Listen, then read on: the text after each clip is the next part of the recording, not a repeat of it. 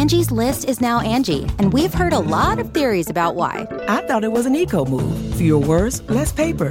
No, it was so you could say it faster. No, it's to be more iconic. Must be a tech thing. But those aren't quite right. It's because now you can compare upfront prices, book a service instantly, and even get your project handled from start to finish. Sounds easy. It is, and it makes us so much more than just a list. Get started at Angi.com. That's A N G I, or download the app today.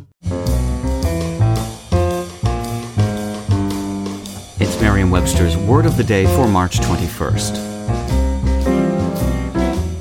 Brought to you by Merriam-Webster.com, the popular dictionary site delivering authoritative definitions, rich, helpful usage content, and dynamic features for language lovers and language learners alike.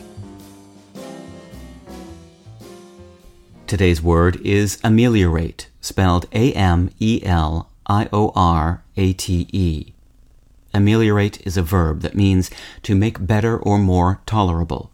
It can also mean to grow better, to improve. Here's the word used in a sentence.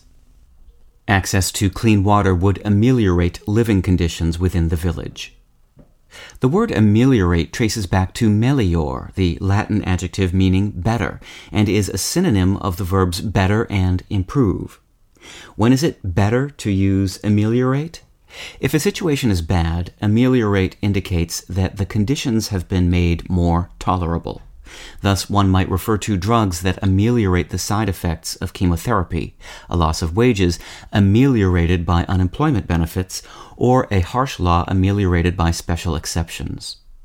Improve and better apply when something bad is being made better, as in the weather improved or she bettered her lot in life, and they should certainly be chosen over ameliorate when something good is getting better still, as in he improved his successful program or she bettered her impressive scores.